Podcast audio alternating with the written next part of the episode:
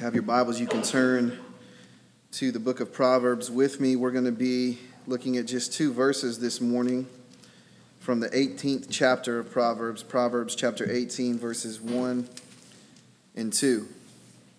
We, uh, we need wisdom, don't we?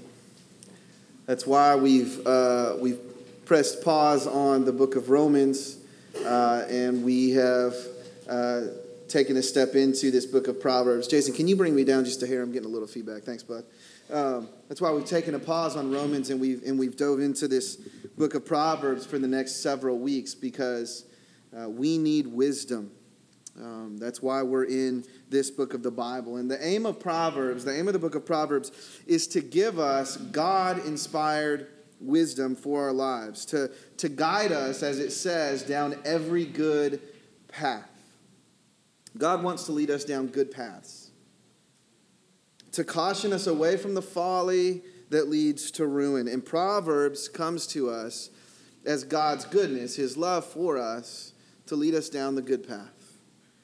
It offers us street level theology and insight for navigating life.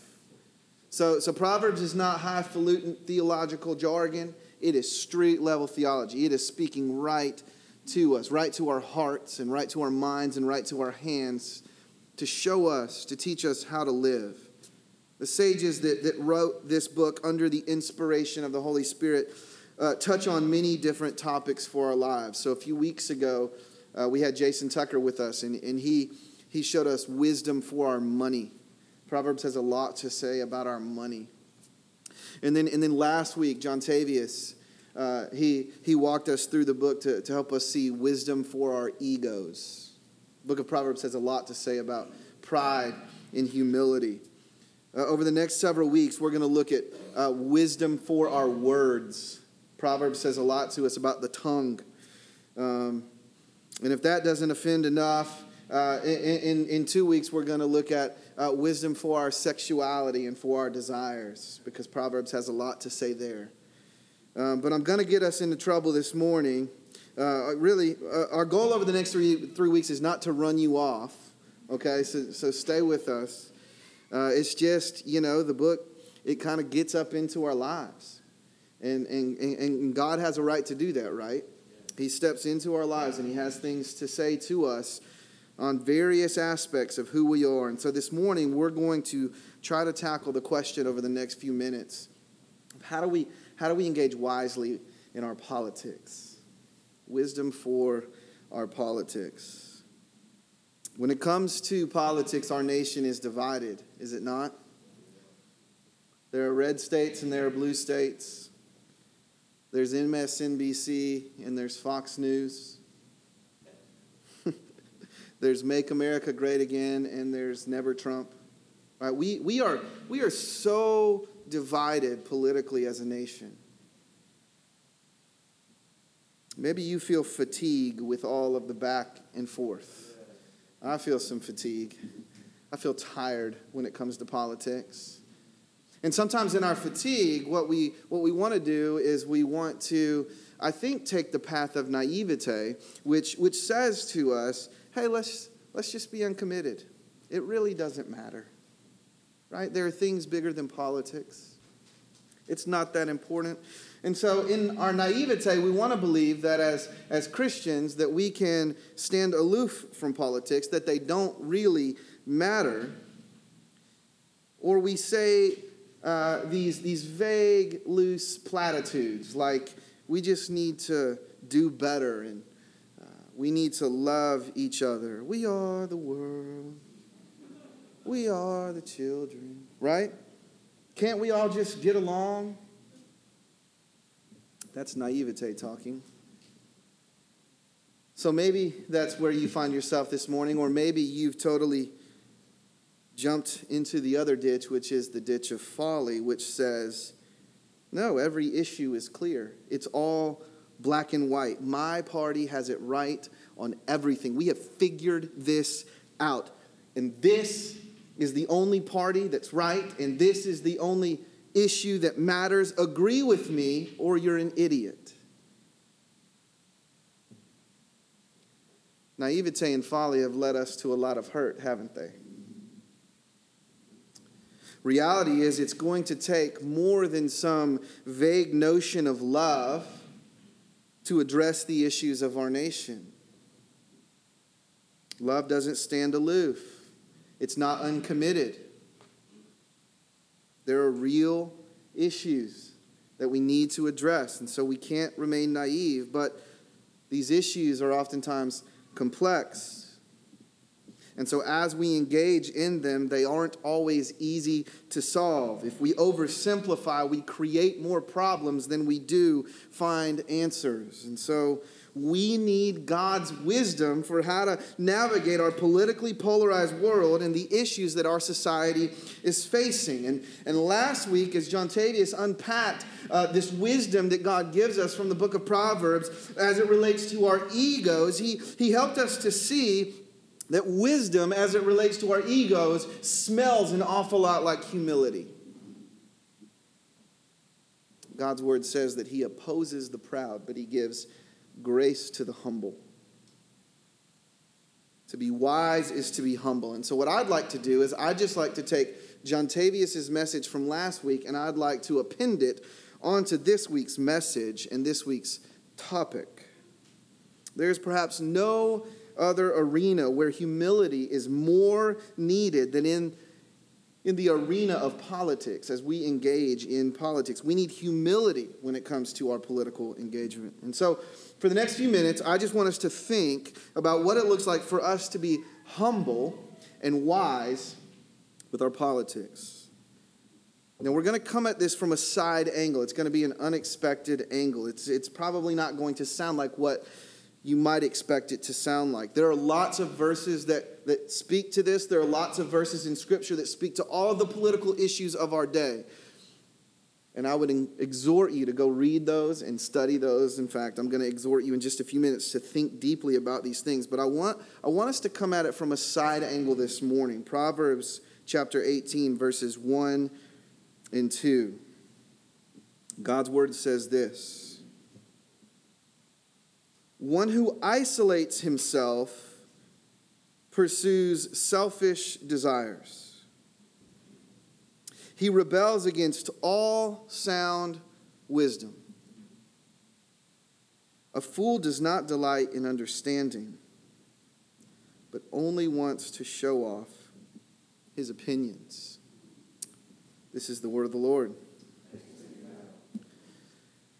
As I've considered this idea of, of humility as it relates to politics, one of the things that I've done is I've reflected upon my, my own upbringing to consider some of the views that I was raised to accept and to hold, whether these were direct or, or indirect. I was born into a home that taught me about Jesus and Ronald Reagan. And there was a lot that I was taught that was good. But one of the things that I've noticed is that some of the things that I was taught to hold politically were a bit one sided and oversimplified. We, we tend to paint with really broad strokes when it comes to our politics, don't we? Pastor Tim Keller observes that with many social issues, conservatives want to make the problem entirely the sin of the individual. It's always an issue of individual sin, whereas liberals want to make the problem entirely systemic injustice. It's always the problem of the system. When many times the issue is both. And so, in a politically conservative environment, I was led to believe that nearly every person that was relying on government aid for food or for housing was so. They were relying on those things because they were too lazy to get a job. That was the rhetoric, that was the language. Therefore, welfare was a perpetuator of the problem, not, never a solution to it. Vote accordingly. Do you know that in Alabama, of the 804,000 people enrolled in the Supplemental Nutrition Assistance Program, 45% of them work? 35% of households that are on supplemental assistance uh, have a disabled person or an elderly person in the home unable to work. Which means that, yes, there are likely some taking advantage of the system, but it also means that there are many others who are working poor or disabled and in need of supplemental help. Now, on the flip side, while many conservatives tend to oversimplify issues such as government aid, what does not follow is that they do not care about the poor, because according to a 2012 study, the eight states that ranked highest in philanthropic giving were all red states, and the seven lowest were blue states. Oftentimes, our stereotypes are inaccurate, aren't they? Sometimes the narratives that we grew up with are unhelpful. But it's hard to see this within echo chambers. You know what an echo chamber is? It's when we live in such an insulated world that the only voices that we ever hear are the ones that we agree with. The voices that we tend to hear sound an awful, awful lot like an echo of our own. They say what we like to hear. And so we watch news sources that tell us what we want to hear, that repeats the narrative that we've been taught to believe. We find the tribe on Twitter that, that, uh, that projects our preferred vantage point, and we retweet ad infinitum. Echo, echo, echo, echo. We need to break out of the echo chamber. We need to broaden our listening to different voices. Over the past several years, I've been on a quest uh, to do this on a number of issues, one being poverty. And, and not only have I begun to look at some of the statistics related to, to poverty, I've actually gotten to know some people who would fit the criteria of the definition. I've become friends with some of them. We've shared meals. We've talked about life. I've learned some things, a lot of things, some things I didn't want to learn. And through relationships, I've, I've learned that there are very few poor people that actually want to remain poor. Many of them were born into poverty. It's all they've ever known. They were born into a system that has perpetually kept them in poverty. They lack the understanding and the access to get out. Many of them, though undiagnosed, struggle with mental illness. Many of them have been in it so long that they've gone numb to hope. Their poverty is a symptom of necrotic ambition. But very few simply choose poverty out of laziness. Dave Busby was a pastor. He's since passed away, but he was one of the voices growing up that shaped me. He tells this funny story of, of growing up in a home in which his mom often made two meals that he hated. One was meatloaf, and the other was salmon croquettes. Neither of these was his food of choice. And so every time his mom would cook one of these meals, he would begin to bemoan the meatloaf or the salmon croquette. He would hold his nose up to it. And he said this would immediately provoke the speech from his mom. We've probably all heard this speech from our mother growing up. There are starving children in, and he said her continent of choice was the continent of Africa. There are starving children in the continent of Africa, and you're sitting here holding your nose up to good food. To which Busby says, I don't care if they serve meatloaf at the marriage supper of the Lamb, I'm not eating it. he goes on to talk about how I had an intellectual understanding of poverty. I understood what it was. I understood that there were, there were children in the world that actually didn't have access to good food. He says, but then, then I went. I went to a slum in Africa, and I, and I, and I, I experienced it. He said, I, I smelled destitution. I saw starvation with my own eyes. And he says, It changed me, it affected me. One who isolates himself, pursues selfish desires he rebels against all sound wisdom. Do you hear the wisdom of God? Do you hear it? He's saying, Come out of the echo chamber.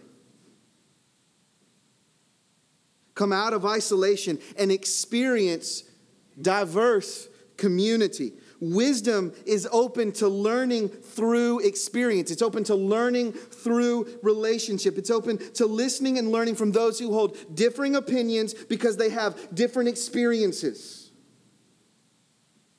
When it comes to our, our positions on a political issue, the best thing for us is exposure to different vantage points, to, to, to, to experiences different than our own. And there is no other place to do this. Listen, I'm so glad you're here this morning. If you're a guest with us, I'm so glad you're here this morning because I want you to hear this. There's no better place to do this than in the church of Jesus Christ. This is where it can happen. One of the distinct privileges of being a part of a diverse family of disciples is that we are less likely to live in the echo chamber. Now, for this to work, we need a couple of things in place. One of those things is humility. We need the humility to admit, I don't see perfectly. Nor did my parents, nor did my grandparents. We need the humility to say, I don't know all. I probably have some blind spots. So let's learn together. Let's learn together. We also need love. We need love that says, it's safe with me. It's safe with me, even if we don't align politically. It's safe here with me. Something deeper than politics unites us. You know, one of the ugly marks on the church in America is that a lot of people don't believe that about us.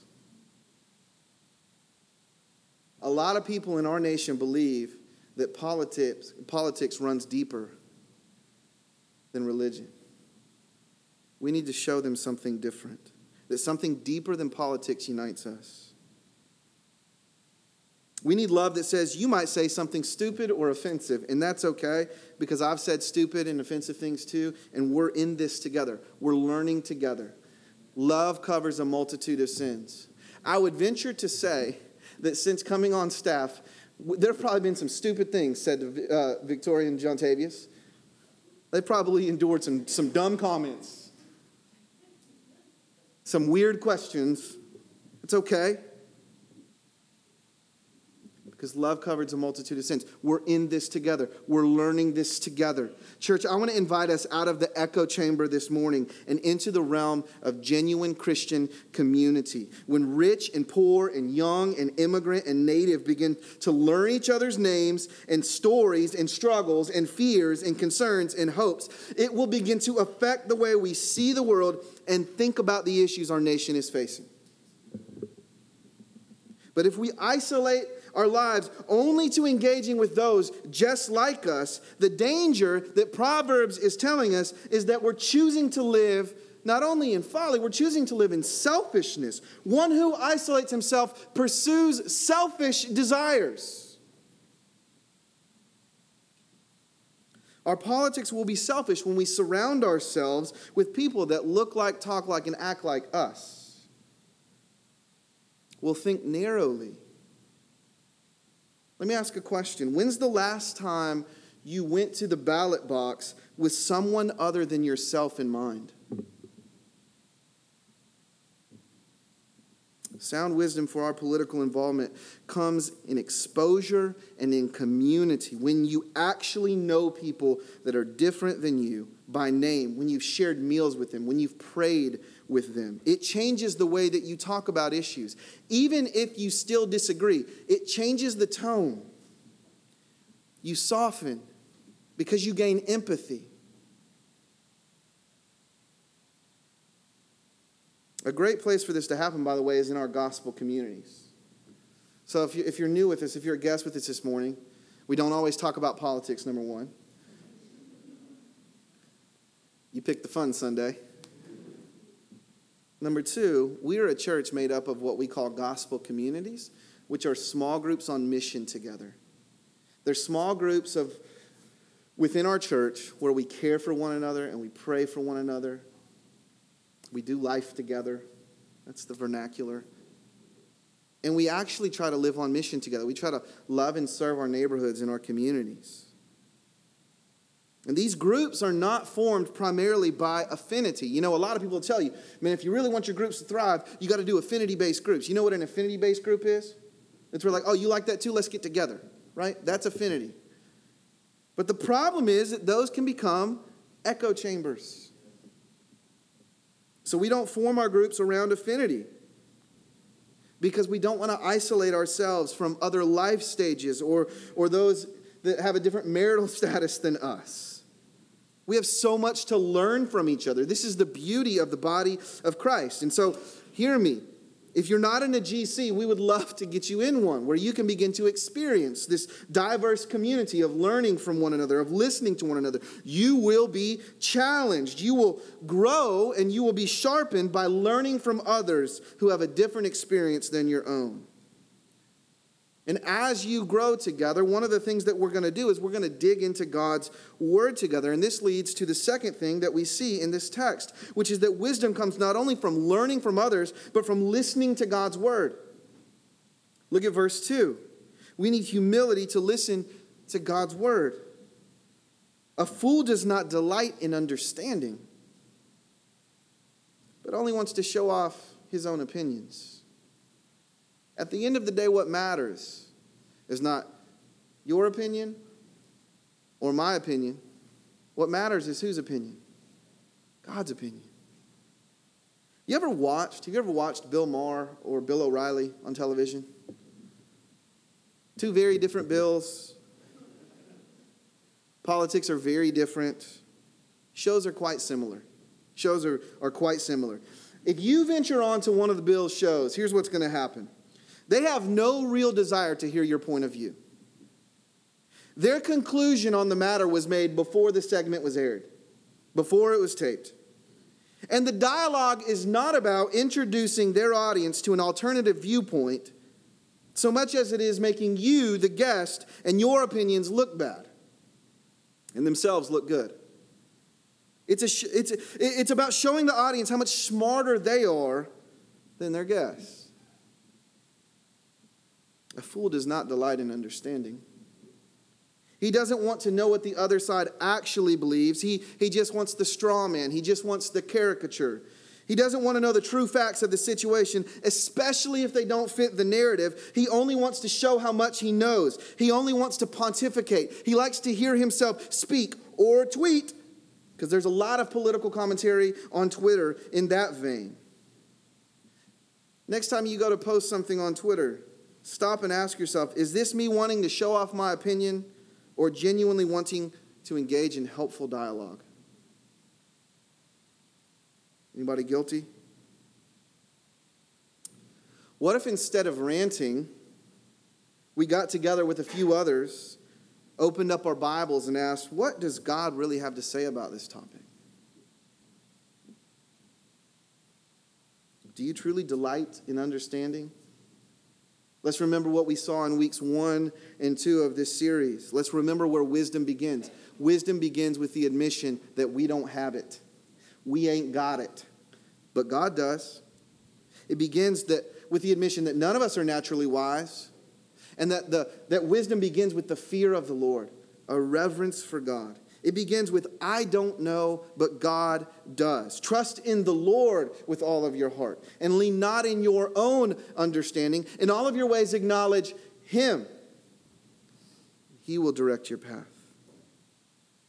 And so here's what wisdom pleads for us in our politics it says, let's stop with always voting the party line and always engaging in partisan politics. And let's submit ourselves instead to the Word of God. And let's just see what it has to say about these things.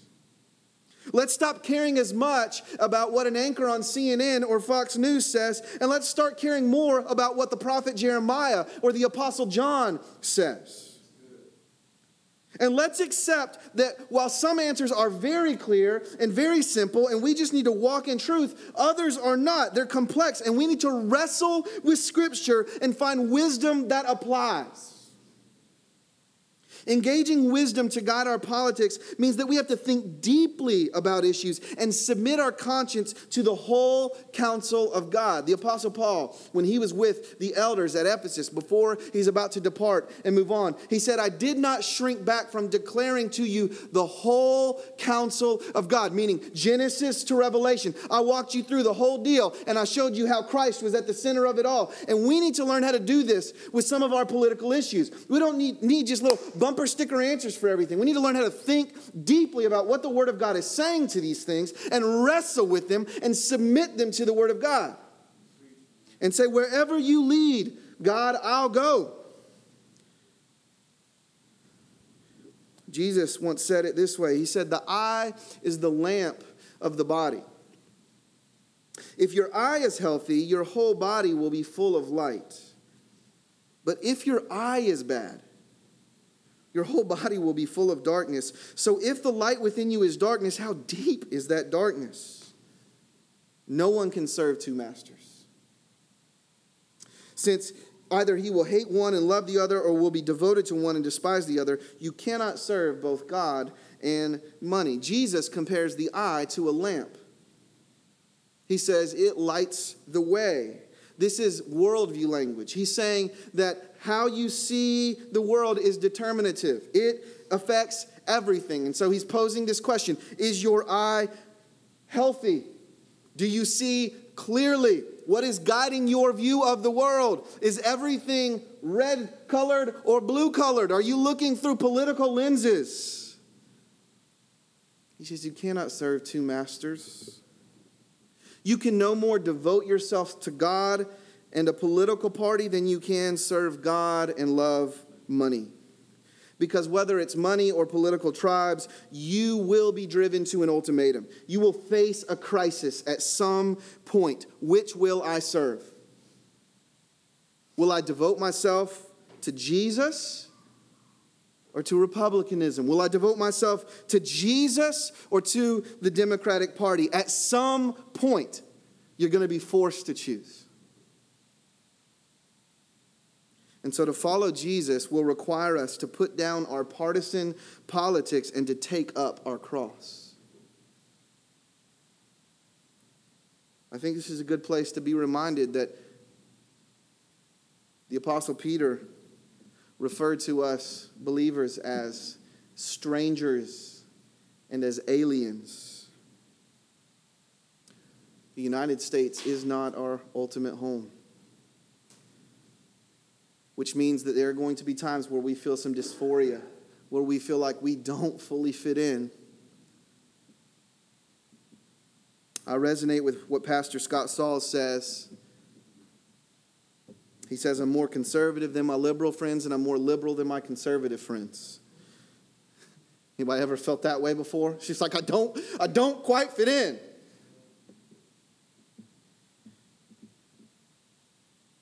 And that's because if you're following Jesus, it means that you won't neatly align with a party. I almost gave a caveat at the beginning of this message to, to assuage all of the tension that you feel right now that I wasn't going to tell you who to vote for, but that would have been a lie because I am going to tell you who to vote for, and that's Jesus. Let's vote for Jesus. Let's listen to Jesus. The hope for our nation is not Capitol Hill. It's not in a supermajority in Congress. It's not in who uh, is a Supreme Court justice. I'm not saying those things are irrelevant. Let's not be naive. Those things are important, they matter. But our hope is in an empty tomb, it is in a risen and returning Savior. Richard Lovelace says, In the hearts of the people is a groping, inarticulate conviction that if the right ruler would only come along, the world would be healed of all its wounds. We all have this propensity to put our hope in leadership. If the right leader, if the right party, if the right constituency, that's how we tend to think. And, I think Lovelace is onto something. I like what Cosper says. He says, Into that madness comes Jesus of Nazareth. Jesus showed up declaring good news of a new kingdom that had arrived. And he called everyone everywhere to repent and to believe the good news. He, he, Jesus steps into our political chaos, just as he did in the first century. And he inserts himself as a better solution to our problems. He proclaims good news to us, just as he did to them. The time has come and the kingdom is here. Repent and believe the good news. This is political language, church. He's saying, I'm a better hope. I'm a better hope than elephants and donkeys. I'm a better hope. Jesus invites us to cast our hope upon Him and to turn from placing our hope for our country in a political party and to place our hope upon His shoulders. He is true understanding, He is true wisdom, He is what our country needs. And what, what our country needs is to see the church of Jesus Christ declare that emphatically, not just when we gather for songs on Sunday morning, but throughout the week, that our hope is built on nothing less than Jesus' blood and righteousness. I dare not trust no sweeter frame, but wholly lean on Jesus' name. That's what our country needs. That's what they need to hear from us. But our hope is in Jesus. He is true wisdom. Let's pray together.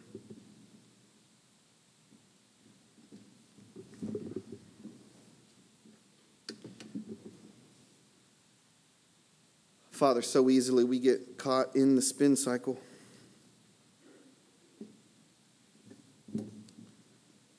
We find ourselves worrying, trifling, despairing because of who holds office. Help us to hope in Jesus. Jesus, you are the leader that we need. You are the leader our country needs.